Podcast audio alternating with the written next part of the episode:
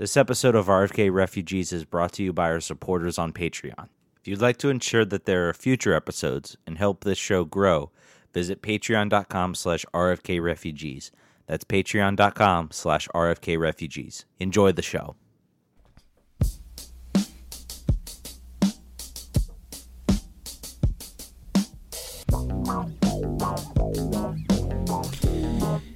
And welcome in, ladies and gentlemen, boys and girls, RFK Refugees podcast. Ted here, John here. Let me just start by saying we are here for you all. I know it's tough. I know that was not an ideal way to watch a uh, to watch a DC United game. Um, I know John's holding up because he gets to go watch his Nationals play in the World Series, so he's doing fine. I guess I have the Washington Capitals too. We'll get through this. It'll we'll, we'll we will persevere. We will persevere. We will not be held down. John, how you doing, my man? How, how, how was your weekend? It was it was good. I have I have a tale of woe to talk about. Aside from how this game went on the field, I have a, another an additional tale of woe to tell about it. An additional tale of woe. An Yep. additional tale. Well, go ahead, jump into it, my friend. So I had decided that we were going to go watch this game in a bar with my friend who lives all the way in Loudoun County. So we tried to say, all right, what's in between Stafford and Loudoun County? The answer is Burke, Virginia. you've been to Burke, Virginia, you know that it is a place in Virginia. That's all that can be said. So we said, all right, well, where's the place that'll have it? Uh, Glory Days. Glory Days will show the game. So I called on Wednesday. I said, are you guys showing the game? You guys going to have the DC United game? I said, yep. I said, all right, cool. And then I called on Saturday and I was like, hey guys, are you going to show the game? DC United game? Like, yep, we've got it on the list. We're definitely showing us. Okay, cool. You you understand? TUDN is the channel you need to have. Yep, it's right here on the list. No problem. Cool. So we go. We arrive. Uh, they say, all right, we'll put the game on when it when it turns on. I'm like, all right, cool. We'll just wait here at this table. It's no big deal. And then uh, six o'clock rolls around, and they go turn on TUDN, and they don't have this channel. They have not subscribed to this channel. It's a oh, it's blacked out. That's the problem. No, it's not blacked out. You just don't have the channel. so then they said, all right, well, no, we'll put on news channel eight. I'm like, nope, wrong year. It is not 2017. That is not how that's going to work. Or 2018. You can try again. All right, well, we'll watch. We'll just put on FS1. That's another soccer game. That's not. That's not DC United game. That's not. So we watched on my phone for 20 minutes, and then we Googled sports bar near me, and ended up at this place called Hops Dog. I think it was called Hops Dog, Hops something, Hops Frog. I'm sorry, Hops Frog. Also in Burke, uh, where we were one of the only people there, and they set a reserved table out for us and got to watch it in HD the entire second half. So uh, it started well. Yeah. Uh, started poorly, and then it went well, and then the game happened. Yeah, I went out to. Um, I maybe had a little bit of a better experience. I went out to um to Gus's Bar and Grill, uh, which is kind of which for a while there was kind of like you know the DC United hangout um for the for the longest time. And so I went out there, uh, watched the game. Uh, it was crowded. There was uh, this thing called college football on, um, which apparently is a thing. Uh, and the like North Carolina Virginia Tech game just would not end. It would just like go on perpetually forever with like kickers missing field goals and stuff. So uh, it was pretty rowdy. Um, and then uh, we like took over the bar for like a hot second when uh, Lucas Rodriguez scored his goal. And then I was like, cool, we're gonna sit in here for another thirty minutes. And then I left after 15 because I was literally so angry and disgusted and just knew the season was Oh man, was over. Yeah. I also the there was a guy there watching the Tech game, I guess, uh, in their fifth overtime or whatever it was when he missed the field goal. I had just left the bathroom and this guy just kept yelling outside of the bathroom like, "Come on, come on, f this guy! I can't believe I should have gone to UVA. Oh, I hate Tech." He was like literally talking to himself for about five minutes. Like, this guy's having a a moment. Are Tech ranked? I don't follow college football No, they all. they're having a little bit of a better season, but they are not. They are in fact not ranked. Virginia was ranked for a little bit and then lost to Miami, in that um, that pretty much pretty much ended that. Yep. That ends that ends the college football component of any or every RFK refugees going forward. That was it. you heard it all. Yes, yes. Uh, that's all we know about college football. Um, we're really we're really kind of beating around the the bush here, um, and we really should just get into it. DC United um, played, despite my best intentions to not have it happen. DC United played a playoff game yesterday against TFC. Um, let's before we get into before we get into the set, you know, the the extra time period. Let's let, let's talk a little about this game because I really felt for you know, and we can argue about whether Ben Olsen is coaching the right system, whether this is really the way to go, whether the players on the field can possibly play something else. Doesn't matter. This team was set up to play a particular way. And for about 30 minutes of that game, in my opinion, they were executing that game plan. Um, TFC had very little. Uh, Pozuelo was very much a non factor. They were pretty much reduced to looping the ball over the top, hopeful balls over the top, and hopeful that they would somehow find the head of you know really short players when DC has pretty tall defenders. Jozy Altidore is not there. Um, he didn't even make the 18. So overall, you're heading to the game thinking, okay, you know this is this this this you know this is this is a pretty good uh, pretty good omen for DC. Um, and then um, I, I, don't know if it was the cold. I don't know if it was the absolute reason we are even in the playoffs right now. Bill Hamid, incredible saves, a sort of looped ball over the top bounces, and Bill Hamid pushes the ball right into the hands of Marky Delgado. Delgado finishes. Um, maybe you can argue the defense should be, you know, a little more you could argue maybe some better marking there. Uh, but I think Bill Hamid deserves a mistake because that's not a hard ball. He should have that. He should fall on top of that, smother it, and that shouldn't even have been an opportunity. And it very much changed the whole how DC was going to get to the game. We'll get to the second half in a little bit. Um, but a big mistake and not the type of mistake. And, and then actually, I did think I thought this was over. I thought this was done. I don't know if you had the same uh, the same feelings. Oh yeah, for sure. Um, you know, if anybody said, if anybody watched that first half and then most of the second half and was like, I think a late equalizer is coming, they really have earned it. They've had a lot of the ball. they have not squandered their chances at all, like in any way. Uh, no, it was no. I mean, I, I, everyone, everyone in the entire universe was shocked at the equalizer. I would say Felipe coming off, I think had a had an effect on the game. I think, I think that was a mm-hmm. sub that they didn't want to make quite so soon. Uh, although you know, we're going to talk, I assume, a lot about Ben here. I think yeah. there's no there's no escaping that. No, Ben's perfect. But, there's there's nothing nothing wrong, nothing going on, nothing. Ben is amazing. What are you kidding? That wasn't his fault. But all that aside, the fact that he subbed on Kamara when Felipe was injured and didn't just say, "All right, well, how can we re reconfigure things exactly the way they were? What defensive midfielder can I just plug in here and then we'll just keep going?"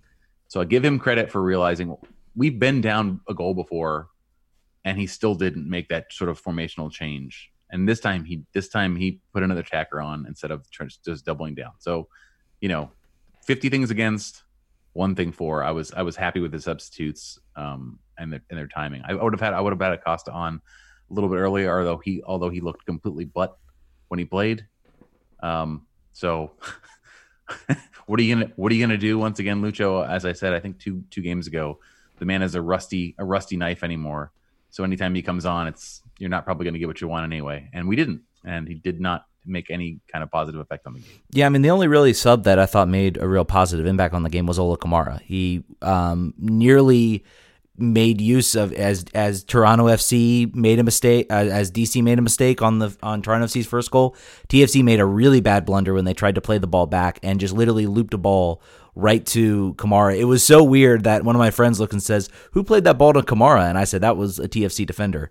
He's like, "How's like?" Eh, or he was like, "I think he saw the. He's like, how Kamara's way offside? How is that not called?" And I said, "That was because it was played by a TFC defender." But you know, that's that's kind of the type of player that you get with Ola Kamara. He's very smart about where he is positionally, and he you know pushed a little forward. He could see the defender looking to pass back. He pushes up a little bit um, and it's a perfect ball. It's just a shame he couldn't, you know, finish it. Um, Is that I, the one he shot directly at the goalie's yes, thigh? Yes.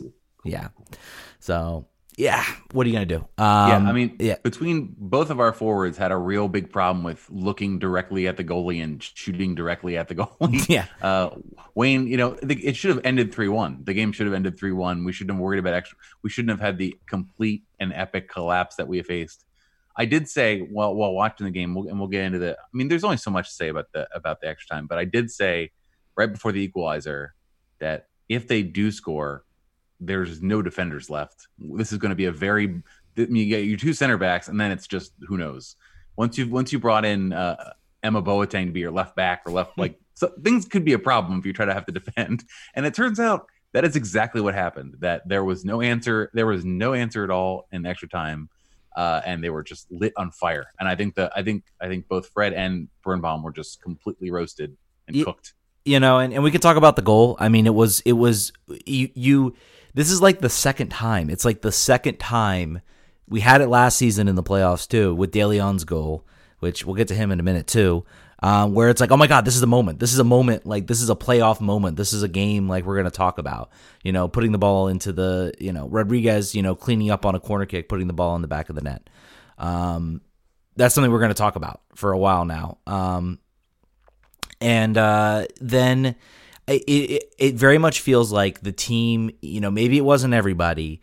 They got that goal. They went into extra time, and the team was just like, okay, now let's you know uh, sorry, Jack questions. Uh, it was almost like the team just kind of just gave in and just said, "Okay, that's it, we're done." All right, and then it came from a you know Bradley dispossesses Acosta. They allow you know Michael Bradley to run through the midfield, lays off a ball. I can't even remember who scored the first goal, um, but it was just a simple layoff, and you know no one closes down, and boop, it's uh it's two one, and it was literally I think it was it was I think it was about like three minutes into the first into the first extra time, right? Yeah, it's all kind of a blur. Yeah, at that point, yeah, it was just happening so quickly. I can't even remember like the, the goal after that, the third goal. The, I remember the fifth goal. The fifth goal was Nick DeLeon, and that was that's just the one to remember. Yeah, and that's just an absolute cracker of a goal, and it was just like at that point it was rubbing. I think he even subbed in like Patrick Mullins, so it was literally like Greg mm-hmm. Vanney being like, "I'm just gonna take like your face and just rub it in." Um, just just absolutely absolutely rub it in and good uh, yeah good right yeah I, I don't remember who said it on twitter i don't know if it was pablo or or someone else might have been kim mccauley was basically like he he is he is putting it in DC United's face, and no DC United fan is pissed about it. We're all like, yeah, dude, that's cool. Like, I totally, totally get it. We're on your we're we're team DeLeon. Not we're obviously don't want Toronto to win, obviously, but if if if Nick can continue to like shove it in their face, um, that's fine. I yeah. mean, if anybody can do it, if, if anybody gets any joy out of that, I, I, it should be him. Yeah, I mean, it's it's uh, what what can you say? I mean, we all love Nicky. We all those he was a player for such a long time. It it's very hard to be upset. Um, and to see the success he's having, and you know, by golly, I'm probably going to be rooting for him in the game against uh against New against New York, um, for sure um, to see him out there on the field. Um, he looks like a different guy now. Yeah, with, with his hair situation that he's got going on. Not even just his terms of play. That's you know also true. He looks he looks as dangerous now as he did in his rookie year, and at no point since. Yeah, which yeah. is sort of a bummer for DC United fans, but you know that's the way it goes sometimes. Sometimes players need that t- change of scenery. Uh, if you remember, Chris Pontius had a change of scenery. I mean, before his body failed him again, he had one really good year, I believe, in Philadelphia. He had an okay year in LA. Um, his body is he's getting old now. He's like dusty like me. At, I think he's probably 34, 35. Um, but uh, yeah, sometimes sometimes you just gotta gotta get away from the coach. You gotta get away from the training staff. You gotta get away from your friends and family that live around where you're from. Whatever it takes, and this has obviously suited him. He is he has done extremely well, uh, and could not have happened to a better dude. Yeah, and it's almost like it's almost sometimes you just got to get a little uncomfortable. You you got to go to a situation where you you don't know what your spot is, and I think that's what DeLeon went into, and I think that's what um that's what uh, Pontius went into. You know, he he knows what TFC is, and Pontius sure knew what LA was. And sometimes you know you knew when you were in DC you were going to play some type of role. You're going to be a role player. You're going to be a starter in, in Pontius's case. So I think you know those types of changes sceneries now you've got a you know a team's taking a chance on you you want to make the most of it and you want to fight back. It, it can be a change of scenery can can do wonders sometimes for a player um, in, in, in, a lot of cases. You've seen countless players. Look at um, opara had a down year with kc gets traded to uh, to minnesota becomes defender of the year. Um, it, so i mean that's just the type of thing. And so i guess you know, looking at that, um, I mean, that was a move that this front office made, and they chose to get rid of. And we were all saying at the beginning of the season, we're like, you know, oh, we hear about the knee problems, we hear about this and that. Um, that was a mistake that this front office and Ben Olsen, as coach, made. Taking that segue into let's talk about the uh, let's talk about the uh, the six foot elephant in the room, which is Ben Olsen.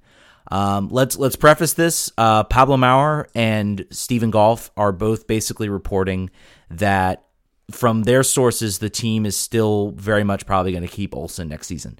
Um, unless, you know, hey, a game like that can cause some that a game like that. If I'm in the front office, I'm looking at that game and I'm like, hmm, that game causes you to think. That's an important game where you just watch your team just completely collapse and fall apart.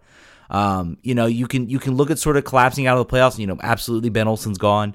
The way he recovered this team, the way he never really lost the locker room. You know, those are the things I was saying at the beginning of the year, and and that's something that you know Stephen Goff was questioned about it, and he said, look, he hasn't lost the he has never lost the locker room. And uh, that is a an undeniable trait. His tactics and and his uh, execution of some of his of some of his player management can be can be questioned a little bit. Um, I don't know if this maybe this type of match might make you know Dave Kasper, the front office, the people who are actively involved in in sort of the management of the team, kind of maybe take a second step back and say, hold on a minute, like we just watched our team just get absolutely embarrassed, give up the record for goals in an extra time period.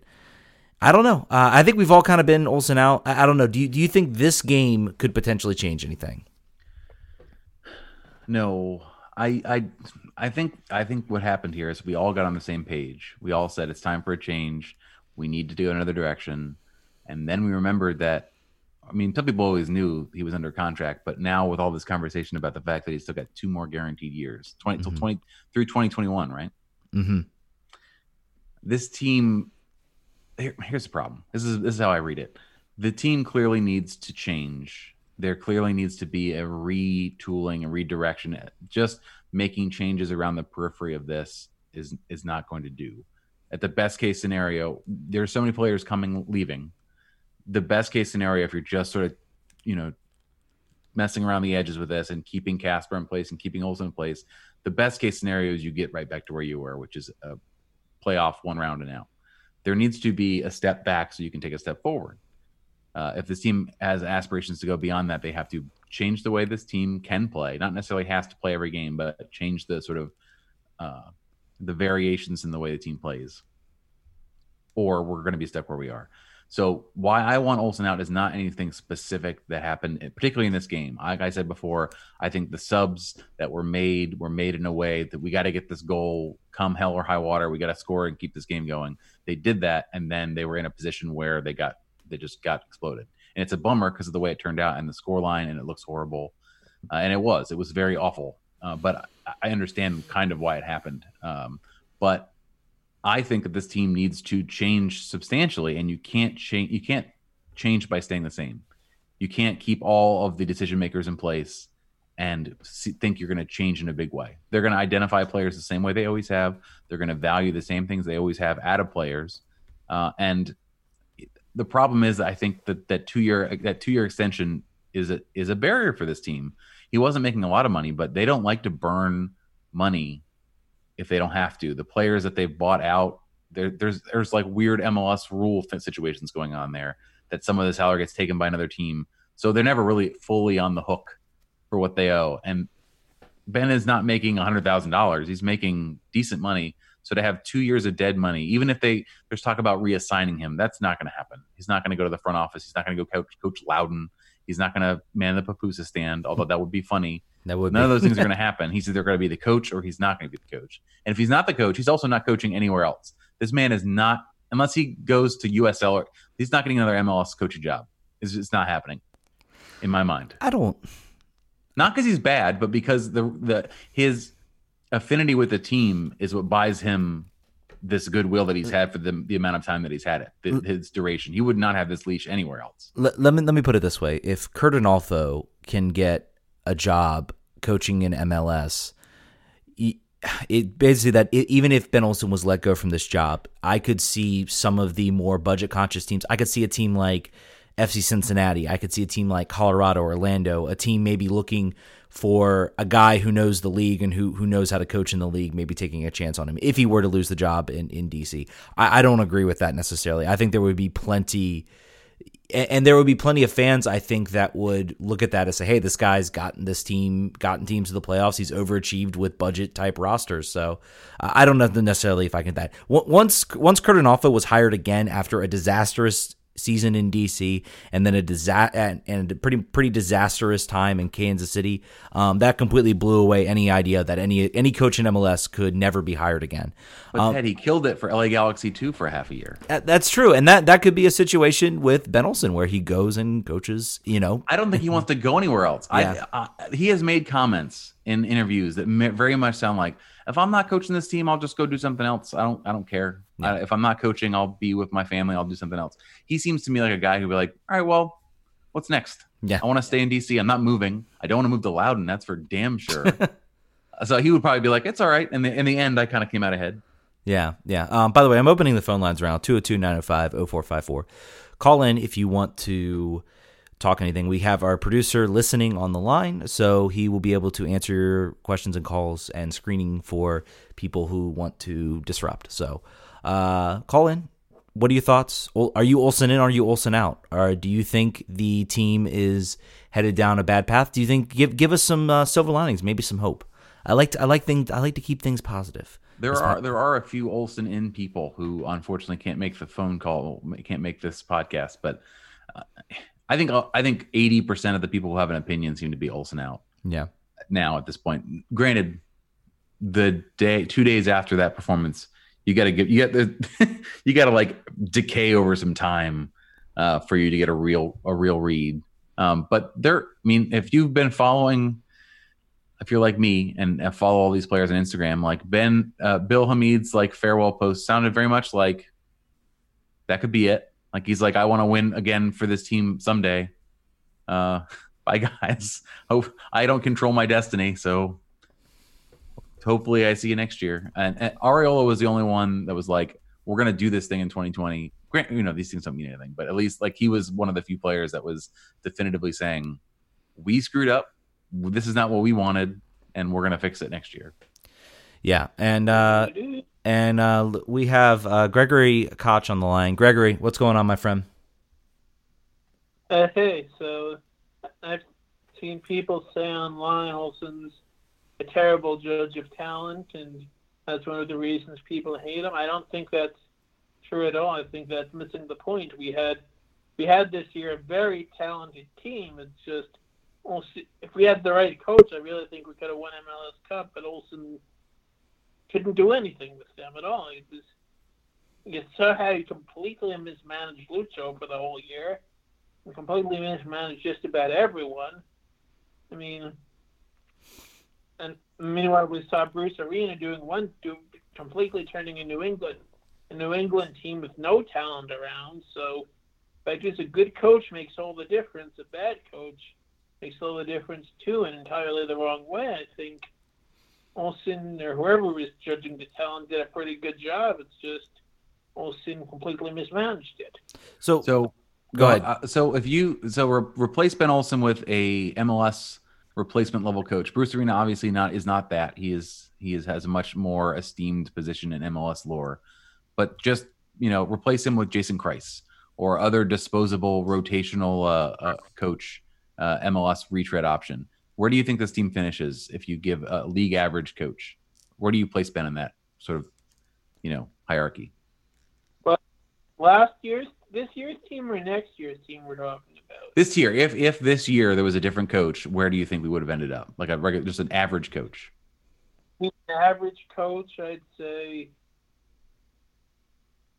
An average coach, I think we could still finish pretty high in the Eastern Conference, and if we actually had a good coach, like I said, I think we could win it all. But even with an average coach, I think we maybe at the very least probably make the Eastern Conference Finals because this is probably talent-wise the most talented team in the Eastern Conference. Maybe NYC, but we just maybe Atlanta too. But we couldn't do anything with the talent. Is the thing.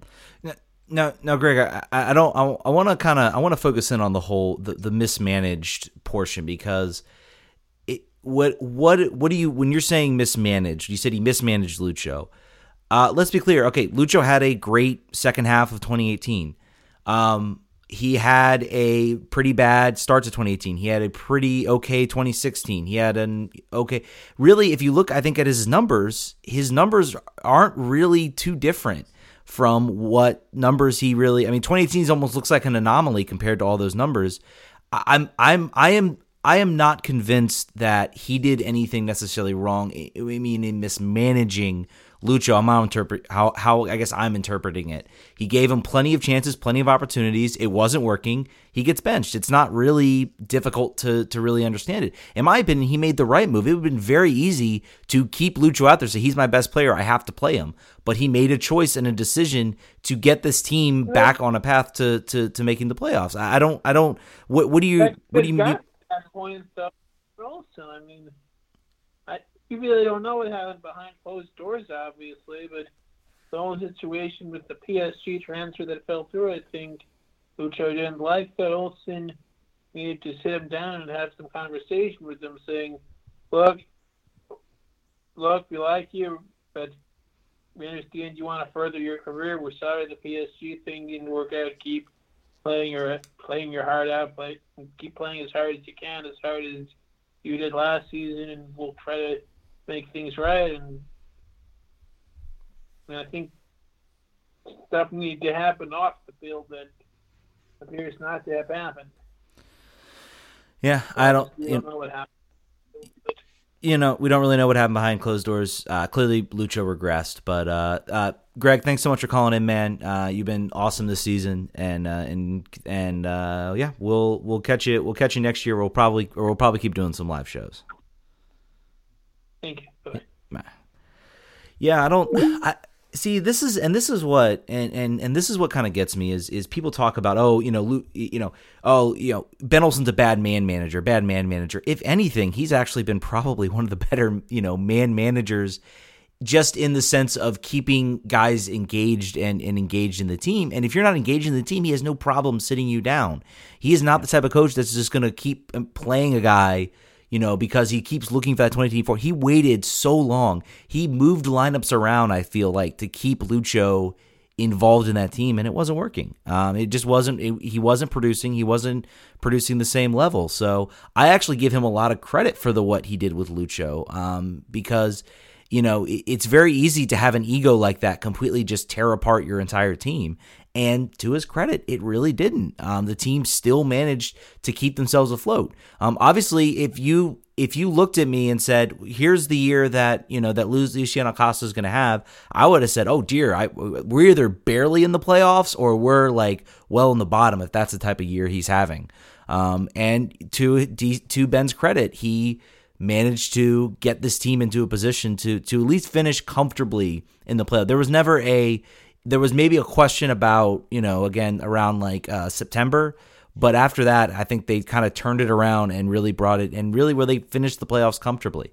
So I give him a lot of credit for what he did to sort of you know turn this team around. So I, I don't I don't agree with the, everybody's like no one likes coaching under Ben Olsen. That doesn't seem to hold up. Um, we don't hear players talking. You know, we hear, you know, the Charlie Davies. Um, I know um, Branko Boskovic had kind of a, a famous bet, but it never evolves into. It, it never infects the whole locker room. It's always very reserved between the player and the coach, um, and that's that's an incredible, really an incredible skill set for a coach. Wait till Ben moves on. Yeah, that that's when you're really going to hear this. I think people, you would be dumb right now if you're still an MLS player or think you're going to move on Ben Olsen is DC United still. He's Mr. DC United.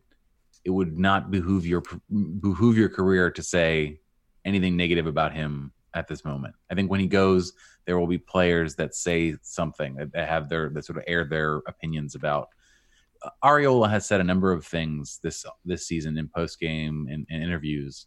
He's not happy, and it's not necessarily clear exactly why he's happy. It's not just the results.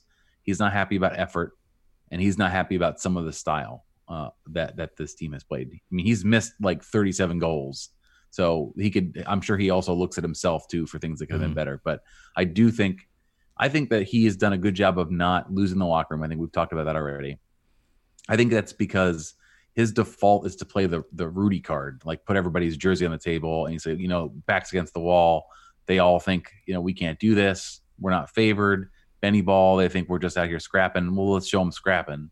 And then they could do that. And the players that generally have a problem with that, or would it likely, I think, will say something about Ben later on, are skill players that don't necessarily want to play both sides of the ball and mm-hmm. don't want to lock it in. And that's why Lucho didn't play because he had no interest in that. He's not gonna he's not gonna further his transfer value by playing really good defense. Yeah, not He wanted to score goals and make goals, and we weren't doing those things.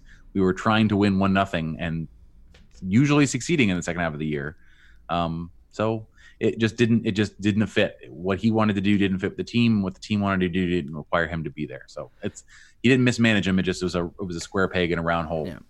If if you want to call in about talk about Olsen, I, we're gonna I'm gonna I want to kind of. I think we said everything. You know, we're we're both firmly in the camp, and I know I've been kind of defending Olsen, but I'm I'm kind of playing the devil's advocate with some people about Olsen because I think there is a lot of unfair criticism that comes his way, um, along with some fair criticism of, of Ben Olsen. Um, I I think I'm on John's side. I think the team needs a refresh, a reboot, someone different, a different set of ideas, not just the same you know ideas. Trying again. Maybe we're gonna tweak something next season. Um, but you know, let's let's kind of look at essentially what the team's going to look like next season. You know, we, we talk about Lucho. Lucho's gone. Uh, I don't think there's any any any way to slice it. Uh, DC's probably not going to want to pay him a whole lot. Um, the season he had, you know, seemed more like a regression back to the mean than like a continuation of what he did in the last half of 2018.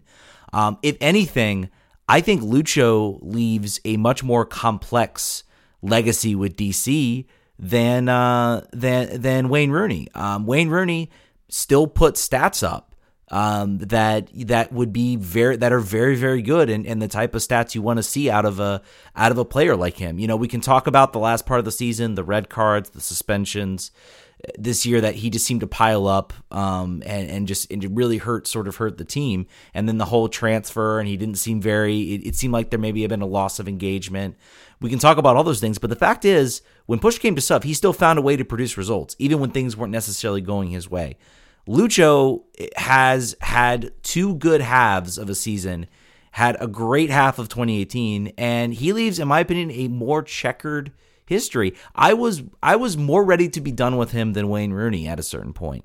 Um, what what type of legacy do you think Lucho Acosta, assuming he leaves, which I think we're all under the impression that he's going to leave. Yeah, I don't think there's any impression. What what kind of legacy do you think he leaves? Well, I think Wayne to me was a I don't want to say mercenary, but kind of is a mercenary. Sort of brought in to do a job. The job, the the definition of the job is questionable, right? We don't know for sure. Theoretically, it was to win trophies. Um, yeah. Really, it was to reestablish DC United's brand presence, basically, both in the market and in the world. He did that. He and he gave us moments. I think both of the players, if you're looking at it, what did they give us? Lucho gave us a one trophy in his duration. He was there for 13, wasn't he? No, he was not. He was not there for. He didn't even that. Nope. So no trophies nope. for either no one. Tro- no trophies for either one. Nope. I think that. Lucho's I guess you count legacy, like. Did they win the armadillo? Maybe. Did they win that armadillo trophy? Charleston, the Charleston Challenge Cup. Um, maybe, possibly. Who knows? Um, the, I think Lucho, Lucho is about potential unfulfilled. I think really was what it was. I think that he showed what he could have been in the one half, the one half magical season last season. I think that he he feels more DC United. Obviously, I think just both from a duration and from like how he came young. There's no other team that you associate him with, so he's still ours much more than Wayne is. Um, I, I love the the complicated nature of his output. I think that he was infuriating and magical and somewhat equal, you know, equal portions. He's not a club legend for nope. sure. He does not. He does not. Nope. He does not measure up there. There will be no there will be no statue of Lucho. There'll be no Hall of Tradition induction for Lucho, in my nope, opinion. No, nope. there won't be. But he was exciting. He created excitement in teams that were completely bereft of excitement. He yeah. gave. He was. He was the the good ride at the shitty amusement park. He was. He was the the one good thing about so many of these really horrible teams. So that's that. You know, as some you, you and I both were heavily invested in these horrible garbage teams, trying to turn players that were absolute trash, we were convincing ourselves that they were actually promising players, despite the fact that when they leave this team, they went nowhere and they couldn't find a job anywhere. But we were like, oh, maybe we'll compete. Uh, but Lucho gave those games something, um, and now he moves on, and we'll, we'll, I think we'll still miss we'll miss the good times. We won't miss the bad times, and hopefully we find a replacement in the way that brings a little bit of that excitement consistently, but also doesn't maybe have the same lows that that Lucho brought. Yeah, and you know, I, it, it's complicated. You know, he's not getting a Hall of Tradition. He he brought us some good moments. I got he was the I bought a New Jersey and have him on the back of my jersey, and you know I wouldn't trade that up. He was so awesome in 2018 that I felt I had to go do it. Um, I had to have him on the back of my jersey just because the stuff he was doing in that season. I almost want to go back, I, and I wish MLS like soccer, uh, the MLS Live still existed because you could go back and watch those old games. I would love to just sit through and just kind of watch the like the Orlando game and just watch every game that sort of preceded that um, because of just the scintillating football that was played there, and, and Lucho was certainly a part of that. Um, certainly a part of that. Um, no, no, no question about it. No question about it. He was a part of that, and it was, um, it, it, was incredible to watch. It's just kind of a shame, you know, like everything that kind of happens with DC is, and what's been happening since really since 2004 is we get these little glimpses of things that we that we see. Maybe this is going to develop into something, and then it all just kind of like dissipates really before it can really collect. You know, you look at teams you look at teams like I'm trying to think of like teams that built. You look at a team like Atlanta, who started out they finished fourth, and they just building, building, building. Now they're down there sustaining. You look at Seattle. Seattle's uh, ridiculous.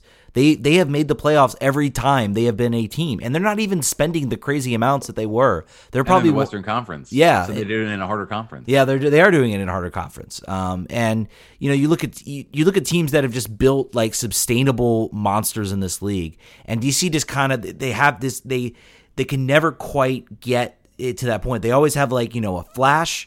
It's like almost like they have a flash in a pan just consistently, and it's it's it's every season. Um, that being, you know, that all being said, I I'm not as gloomy. Okay, so let me preface about I'm I'm I am Olsen out. I think Ben Olsen should leave.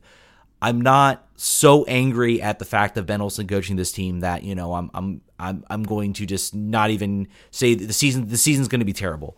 The lineup, the the players that are back and then possibly coming back. I'm not sold necessarily that Ben Olsen sorry that um that Bill Hamid's not going to be back. Um, I think they can figure out a way to bring him back. Even if they don't, I think they're looking at a, a keeper from Rangers.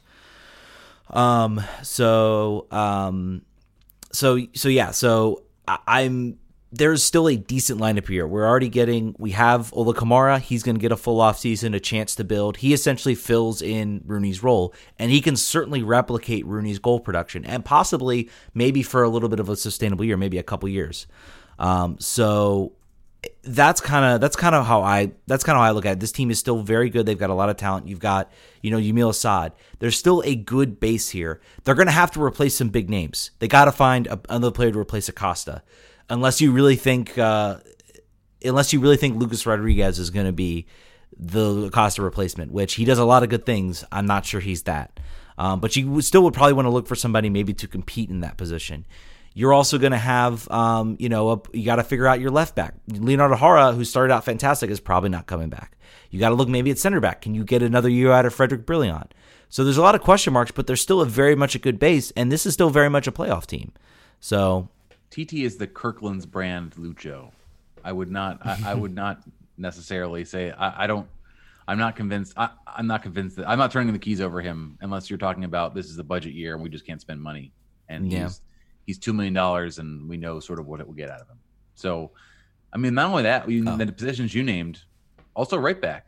Oniel Fisher is not should not be able to walk into this team after a year out of injury with no he's not played at all like not even any USL games and there's talk I mean uh, Steve Goff's article today was was basically positing like oh well you know he's he might he may be your starting right back he might be but you can't not sign anybody I do not yeah. I do not think saying Russ had a, a, decent run there and that's that's our plan B. I don't think that's where you get the most value out of Canouse. This that mm-hmm. was a that was a what are we gonna do? The the sky is falling. Where can we how can we fix it?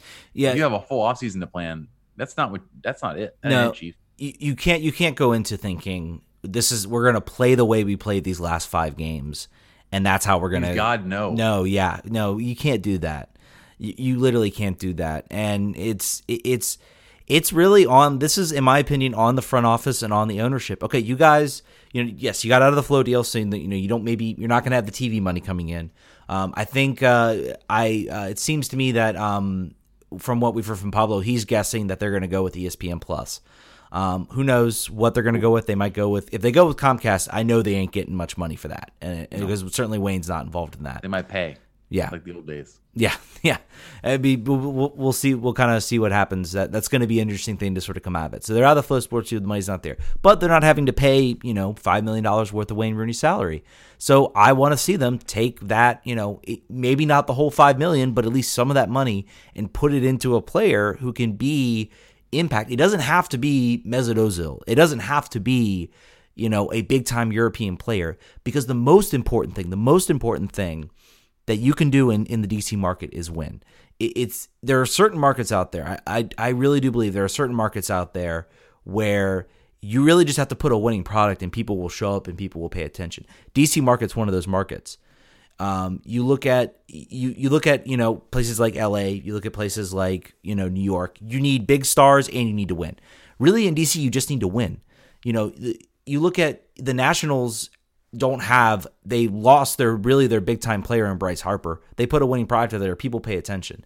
The Mystics, I know um, one of their players I think is is pretty well known, um, but the rest of them are good. They still got a lot of people to pay attention and to show up to their games. It's a matter of you put a winning product out there, people are going to show up. So that should be DC's goal coming up. What can we do to make sure that we put we put wins? It may not be going after the it, hey if Mesut comes to DC and says hey I want to come to you guys, then by golly try to figure out a way to get that done. But if he's not really sniffing or he's not really wanting to come to come around, then you need to come up with a plan B and you need to figure out a way to replicate the production you got from Wayne Rooney without having to maybe not maybe not spending all that money. We don't we don't I don't want this team to spend like in Atlanta, or I, don't necessarily need this team to spend like Atlanta. I want this team to be smart, and I want them to be effective, um, and I want to see you know a winning product out here. If you're sticking with Ben Olsen, then you think this is going to get better. And if we regress again, if we fall back down where we're sixth or seventh, and then we're and we keep falling, then the question is, what are you doing? Are are you just really? You guys really are cheap.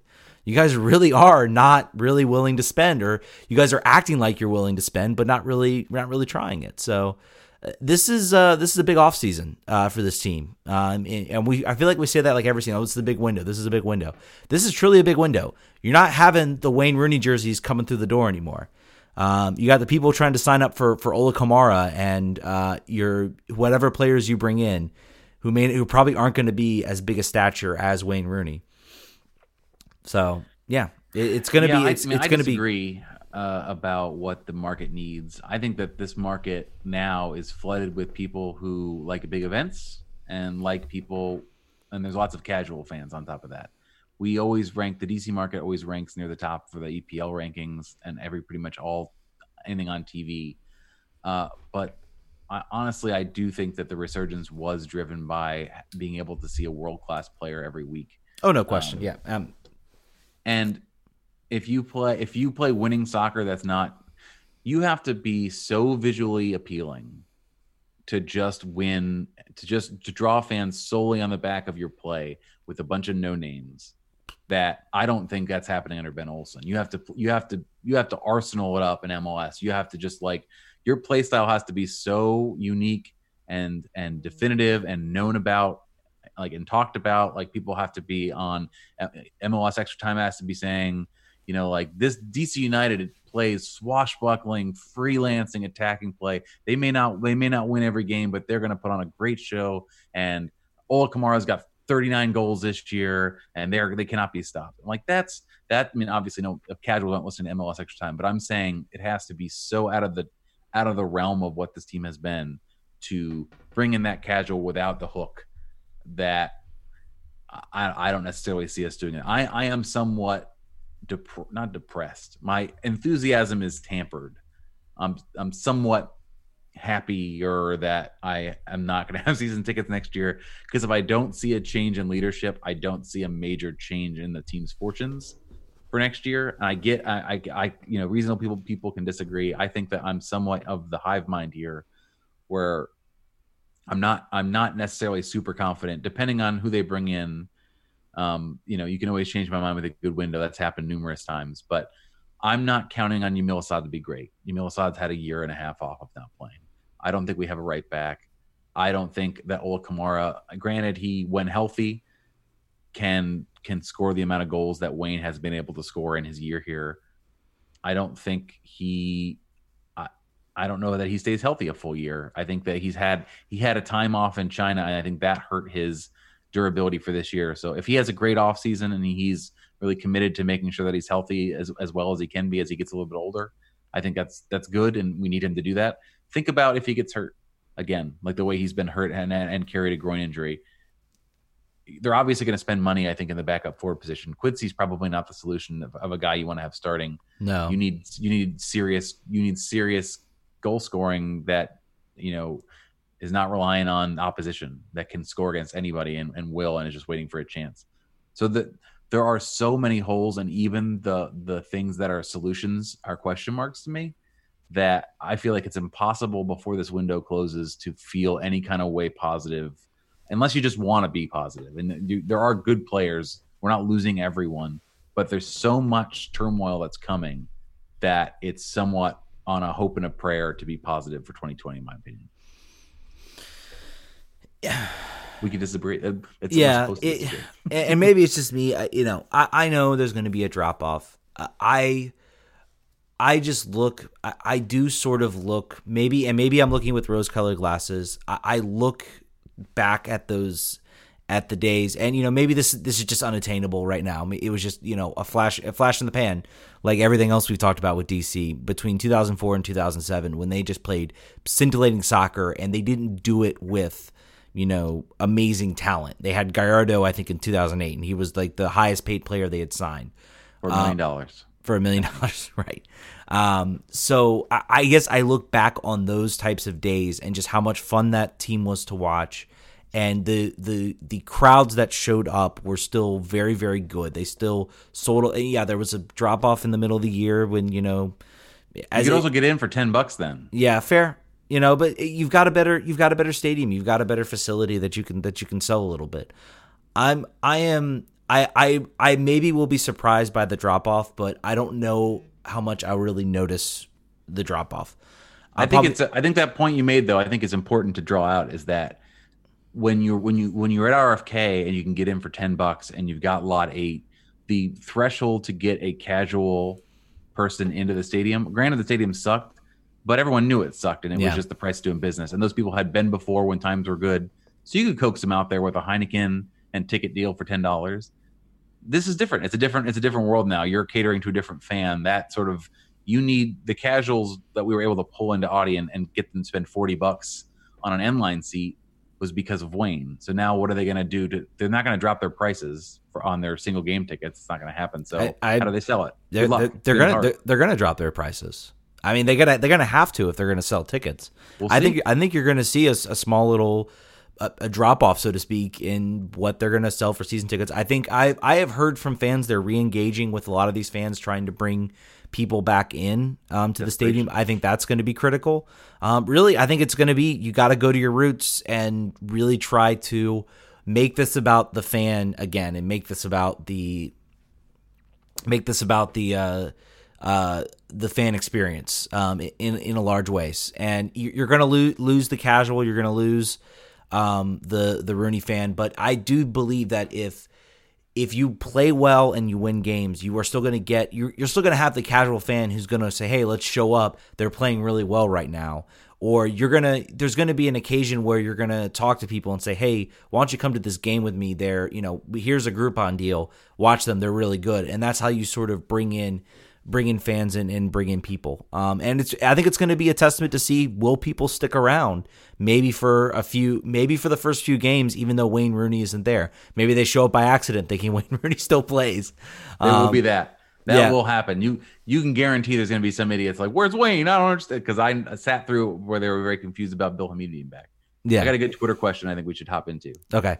Uh, at Candace Nuzzo says, podcast question: Care to weigh in on the supporter group controversies in regards to the flare, fans getting kicked out, and whether those responsible should be reported to the DC United front office? All right, you brought this up. You start with it. I think we can't not bring. We can't. I don't think we can not talk about that. Okay. All right. Go. You can start. yeah, it's fraught, right? I mean, like you know, we have people who- of all those supporter groups that listen to this show. Yeah.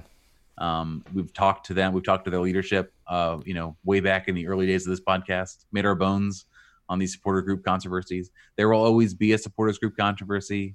It is uh, we are whatever the quote is from.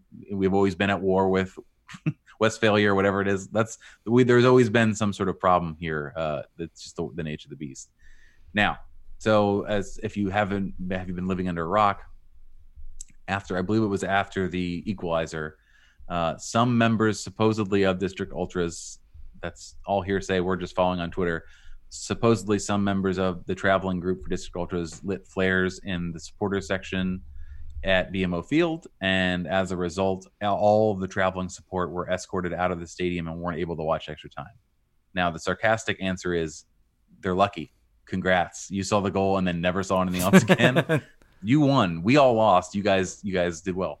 Uh, but honestly, imagine if you had traveled to Toronto to watch this game, uh, and I, have done it before. Imagine you've done that, and then all of a sudden in a playoff game, and then some folks do something that they know they're not allowed to do. They know exactly what's going to happen when they do that. It's not uh, BMO security is not going to be like, you know what, just let them do it. It's funny. I mean, they did score. It was very exciting. It's fine. They did it before they scored, they, by the way, too. It was huh? before they scored. They lit them off before they scored. Someone took video. There's actual video where someone's taking video of them. They have the flares are lit, and then he pans back down to the field, and that's when Lucas Rodriguez scores. So, so maybe that's what happened. Maybe they made him score. Maybe it was the the flares that made it happen. Either way, so my stance on this is that was dumb. I if I were in the stadium, I would want them named. I would want to know who did it. If I were the Barra, I would be asking that the ultras figure out who did it and then either keep them from traveling with the group in the future or have some other sort of sanctions. Would I do it in public? No, probably not. If I were a leader of Barra, I would probably reach out. Maybe they have been. We don't know any of this stuff. Yeah. I would be reaching out to the district ultras leadership and say, can we work on like we have to work together on this. We can't develop a reputation here of, from a traveling group because they can just not sell tickets there's not there's no requirement mm-hmm. there's no rule there's no law that says that they have to allow traveling support if the if you if they decide that you are more trouble than you're worth and stadium security is going to have a problem with you there they just won't sell anymore and then no one can go do this anymore so it has to be addressed do i like the, the concept of tattling on people not in general um, but this is not this is I think a unique circumstance you don't have to necessarily tell the team but if the ultras you know, this is all sort of they're they're loose collectives, right? They're not necessarily. It's not you know, it's not like a business. It's not like being at work and your boss can get you fired or whatever. But like you know, they they do travel under the remit of the organizations that they that they work with. So if I'm if I'm I think the way to handle this is to have the ultras say we know who did it. We regret that it happened. They will no longer be traveling with us either for just this one year five year, whatever, whatever. Figure out some sort of punishment that makes sense that says we're going to stop this and we're not going to have it going forward. But I don't think you necessarily need to tell the team, but something has to happen. You can't just have this go unchecked and build a reputation. What do you think? Yeah, I'm. Yeah, it's hard. I, am I'm, flares are cool. I just want to say flares are cool. But. Yeah, I'm, I'm, I'm, I'm, I'm frustrated with both groups. I'm frustrated with some people saying, "Oh, well, you know, they're, they're, the biggest complaint. I think one of the bigger complaints was people who were not involved with it or people who like traveled up, weren't really involved in the supporters groups, but were sitting there anyway. Got kind of like everybody wearing a DC jersey. Stadium security just said, "Send them out." Right now, here here's one thing. Here's one thing I will say.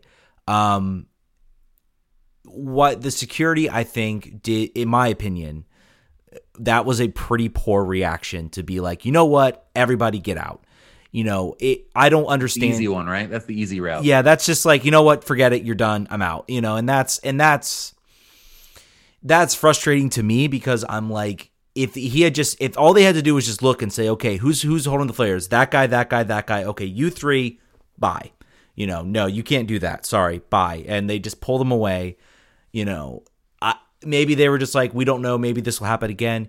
I am, and I dealt I dealt with this. There was an experience I dealt with at uh, at Citi Field, uh, at City Stadium, City Field, City Stadium, uh, where you had a stadium staff that you know. First of all, I don't think we weren't really, you know, we had a bunch of fans come from Wisconsin that bust all the way down to the game. So there was two huge fan bases they placed right next to each other, and we had a stadium crew that was not familiar with what the heck was going on. So they he was like prepared like we were going to like suddenly just jump across the aisle and start beating each other up, which wasn't going to happen at all. There was no way it was going to happen. We just spent the first game the first part of the game like having a tailgate with them. So that like wasn't going to happen. I think there are just there are stadium people out there that do not understand, you know, the the the nuances of state. Maybe they don't need. Maybe that's not even you know their job to do that. It's not their job to do that. I just feel like that's a poor reaction from the stadium to escort everybody out. And to everybody saying, well, you know, if you're if you don't want to sit in the supporter section, then don't sit in the sports section because you know that type of stuff happens. First of all, I have showed, you know, you show up to games if people tell me before, they show up to away games. They have a ticket in like the opposite side of the stadium. They show up to the game and they are wearing the team's jersey. They will stadium security will tell you and say, "No, you're going to sit over here. You're not going to sit in your seat. Sorry, you're going to sit over here because you're wearing your fan and we need to keep you together." Um, that happens a lot in MLS games with the way the, the structure works. I've I've heard many reports of, of, of fans doing that. Doesn't matter if you bought, you know, unless you bought like a club premium seat, but if you just bought a regular general admission seat in with a bunch of Toronto fans, they're gonna pick you out and say, point at you and say, no, no, no, you're gonna go up here. So you know, I, I don't know if that happened in Toronto, but that does happen. So I'm not really gonna I'm not really gonna get upset at people for sitting and wanting to sit with DC fans. That's what you want to do, to be honest. If you if you're traveling up and you're supporting the team, that's kind of what you want to do. I've done that and not yeah. as a member of supporters group yeah. three times. Yeah, I did that. We um I did that when I went to RSL and went with my dad and we sat with there wasn't even like an official contingent of fans. I think there was one guy I saw from the bar and there was a couple people. One guy drove from Idaho. Anyway, um but in in the same sense I if you want to go do that and you want to suffer those consequences, that's fine. I also think the Barra the countless the countless going at publicly, the public the way they've publicly sort of gone at it from the fan accounts, from certain members, I won't name who they are, going at and saying, you know, oh you you know, you guys are cowards, you guys this, this and yelling and yelling and yelling and yelling. That type of stuff. It, it's almost like it's almost like watching like two brothers just kind of squabbling and you just want to take both their heads and just knock them together and just say stop it. Um, it, it, gets really frustrating and really annoying um, in a lot of ways, um, and I get really frustrated with it because I hate I hate it when we have to like waste time because it's a big enough story and we have to talk about it. I, I just hate that this is this is what this is what we have to talk about on top of the game we saw, which was awful. Um, so um, I think both sides share a little bit a little bit of fault here. Um, I'm sure the ultras will take the fault of what they did and say, "Yep, we did it. We wanted. That's what we wanted to do." Um, you know, and uh, I'm uh, the bar. I'm sure also deserves. I think deserves a little bit of fault for how they've sort of gone after the ultras. Um, and is this? I mean, I was talking about. We were talking about this. With, I was talking about this with with one of my friends. Is this normal? Is this how all supporters groups are? Is there like just constant drama that just happens between these two groups? I, I don't know. So. Yeah. What's that? I think I think that I think that more often than not, yes. I don't think. I maybe, just feel like ours is very public. Like ours is just very much out there. I don't know. I, I, don't hear much. Ted, we're we're we're not your average bear fair, as far fair. as knowing the the when when when when you start knowing like em, non-public employees of the team you follow and like people's screen names on like big soccer like you're you're you're in deep, man. I, I think that most I think other people that are in this deep probably have similar stories from different from every team in MLS. I guess so. I don't know. I just feel like ours is just ours just gets kind of ridiculous. It, also, these also the divides have had a long time to fester, right? Like we're yeah we're old. and and we've had old people fights. We've been doing this for a while, so it, it'll, you know, this will pass. This will not be a story in two weeks yeah. or a week.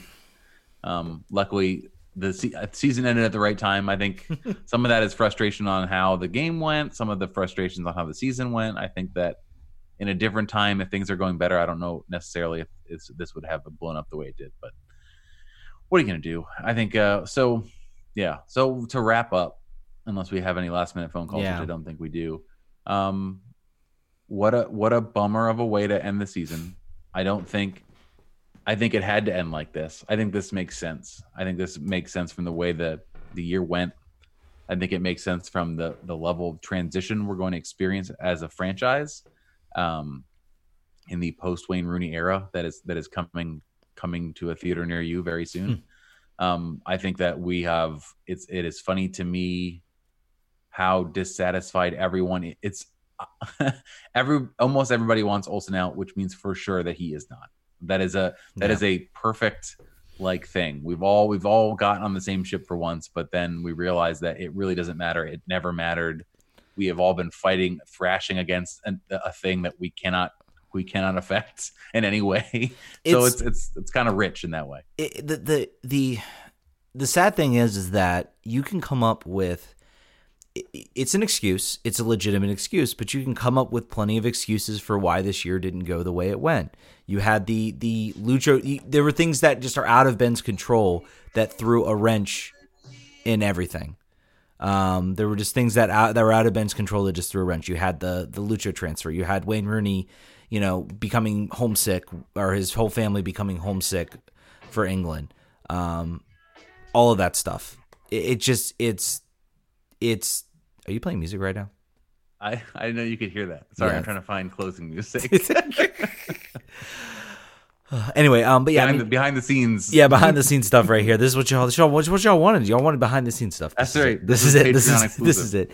It- It's just it, you can you can come up with legitimate excuses for why things didn't go the way they went. Um, you can also I but it's almost like I I've been doing that for so long. I've been saying you know I, everybody brings up he's been here ten years, and I said yeah, well ten of those years are you know when they had literally the lowest, you know, pay rate. You know, they were not buying anything.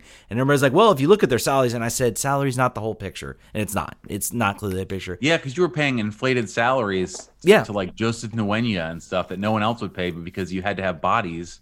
Yeah, that's not a good good good to draw that out. It's not uh, that's And teams and, are not hiring an equal player on equal salary. Uh, there are conditions. and they were paying those salaries because MLS was giving them the money. They were not mm-hmm. physically paying those salaries. So the salaries were inflated from 20, in 2014 because they won the US Open Cup miraculously and they finished last. So they got money for being bad and they got money because they had to play in the chance play in the Champions League. So that's why you looked at their salary. If you look at their salary from them, I'm sure they were, you know, 10th, 9th, 8th probably, but it was the, you know, the unwillingness to pay transfer fees and, and, and things like that. Now that's why I look at, you know, I'm looking at middle of 2017 to present. And 2017 was was a dead season when they made that move. But that was sort of the significance of of when the team finally stopped being, you know, we're broke, we're not paying any transfer fees. It's no it's no secret that the highest transfer fees have all been in like the highest transfer fees they've paid have all been in the past few seasons. Now some of that's from, you know, you can argue some of that's from MLS money too, you know, the the uh designated allocation money that they have and things like that. Still doesn't change the fact that they actually are willing they're willing to open the pocketbooks. And there certainly were players that they have that they were paying now out of their own pocket. Um, but I realized like after this season, I'm just you know I I I, I almost went into like it's almost like it it became kind of like a a reflection like well you know look at what happened. You know Lucho that was out of his control. PSG comes interested. He gets you know regressed you know Wayne Rooney plays well. You have injuries. The depth's not there. The depth's not there is the fault of the team. You know you looked at eh, a lot of players were, and then I realized I'm just kind of throwing roadblocks and that's why I'm kind of in the sense of you know what? I'm tired of I'm tired of making excuses at this point. Let's get someone else new. Let's get something different in there. Um, it's not going to happen and that's probably the most depressing part is it's not going to happen uh, it, ben olsen unless something crazy happens i remember the last time we were like oh there's no way dc's going to get out of that Flo Sports deal and then something crazy happened so This time, Ted. this time it's true. well th- this time we've got you know reputable sources so to speak who are saying you know the no one was talking about whether Flo Sports would they would go away from Flo Sports until it happened so Right. I think Pablo might have said that it was unlikely, just like we yeah did. yeah I have a I have a present for everyone here. Uh, if you all pay close attention to this slip I have right here, it's a FanDuel Sportsbook slip that was for DC United to win the title in 2019. So I will now rip this in half. That was two hundred and fifty dollars. Now that will no longer exist. That never actually existed. It was nine to one odds when I bought. So now uh, my feelings about the MLS are that uh, the playoff games have actually been pretty good. Yeah. Normally, when my team gets eliminated from the playoffs, I Oh, it's a been excellent. quit on the entire concept of sports, and then do other things. Uh, but I think I'll probably keep watching these games. We are, uh, you know, the season's over for us. I think we have some, you know, we have some, comp- we have some season wrap up type things to do. There will be news that happens. Go ahead, Yeah. Ted. Yeah, sorry, I just wanted to ask which which loss is, was more embarrassing? Is it DC United's loss to Toronto or was it Red Bull's loss to Philly? Which one's more embarrassing? I don't know. I think they're both pretty damn embarrassing. Yeah. They're I a bit, think we they're- all need the bags on our heads. I think I think Yeah. no one should be happy. The Atlantic Cup should just be uh, just be people sitting in the corner staring at the staring at the wall. I, I will say I will say it's it's more embarrassing I think for New York just from the simple fact that they they have had a generation of talent with Bradley Wright Phillips, with Wayne, with Thierry Henry, with Daniel Royer, all this incredible talent that has come to this team. And you had Jesse Marsch, and you you won supporter shields and things like that, and you still have no MLS Cup for showing for it. You don't even have an MLS Cup appearance Yeah. to show for it. I think that in and of itself is a little bit is a little bit more embarrassing. DC's been there. DC had a had a period in the 90s where they were successful. We won the cup in 04. We made the the the, the Eastern Conference final in in 2012, you know, with with an incredible win over over New York. I think. I think if you take the full the full history the full history of, of both clubs, I do think that the Red Bulls is more embarrassing. It's also more embarrassing in the fact that they had a two nothing lead. They had Philly on They the had 'em in ropes. the first half. They had him on the ropes. You had one of the be- better goalkeepers in um in in MLS for Philly, absolutely just fumbling that game away. He was atrocious, atrocious in that half, and they just they let Philly back into that game, and Philly punished them. Um, Philly punished them. Um, so I think in that sense, it's a little more, and it just sort of adds. They have a there's there is a reason Metro pay, playoff failure exists, and it's for games like that. So in that Great. sense, a little more embarrassing. I think. I think it was. a- Great, yeah, great stat. Apparently, New York, the New York Red Bulls franchise has lost now in the playoffs ten years in a row to ten different teams, yeah, yeah. which is a very cool stat. And not only that, not only that, not only that, but you also were responsible for giving the team you were playing their first playoff win ever. Double bonus. So, did we allow the team playing us to set a new record in most goals scored at an extra time Yes. uh, period in MLS playoff history? We did. Yeah. Yeah. Did we get a cool goal to send us to extra time that gave us all? We got a little bit of joy out of the game. That was Yeah. kind of cool, right? Um, so we got that at least. You didn't get anything. You got a lead and then just, just threw it up. Uh, you know, thing that doesn't matter at all, but is somehow affecting artists in 2020. Uh, Paul Arriola will miss the miss the opener in 2020 because of his red card. Yeah, he got a red. I completely forgot about that. He got a Yeah, red card. He did get a red card. not great, not great, Paul. I was actually I, I was driving and I was listening on the radio. I turned on the radio like I was like, let me just see if the game's over. I don't know. I was I maybe just wanted to like I got to hear the ending of the year. And then I, said- heard like I a second. check, please. Yeah. When uh, when DeLeon's goal went in the goal. Oh, yeah. check, please. Yeah. I actually I think I was the fourth goal I was like, all right, let's get out of here. I think and then I saw De Leon's goal and I'm like, all right, now I'm really out of here.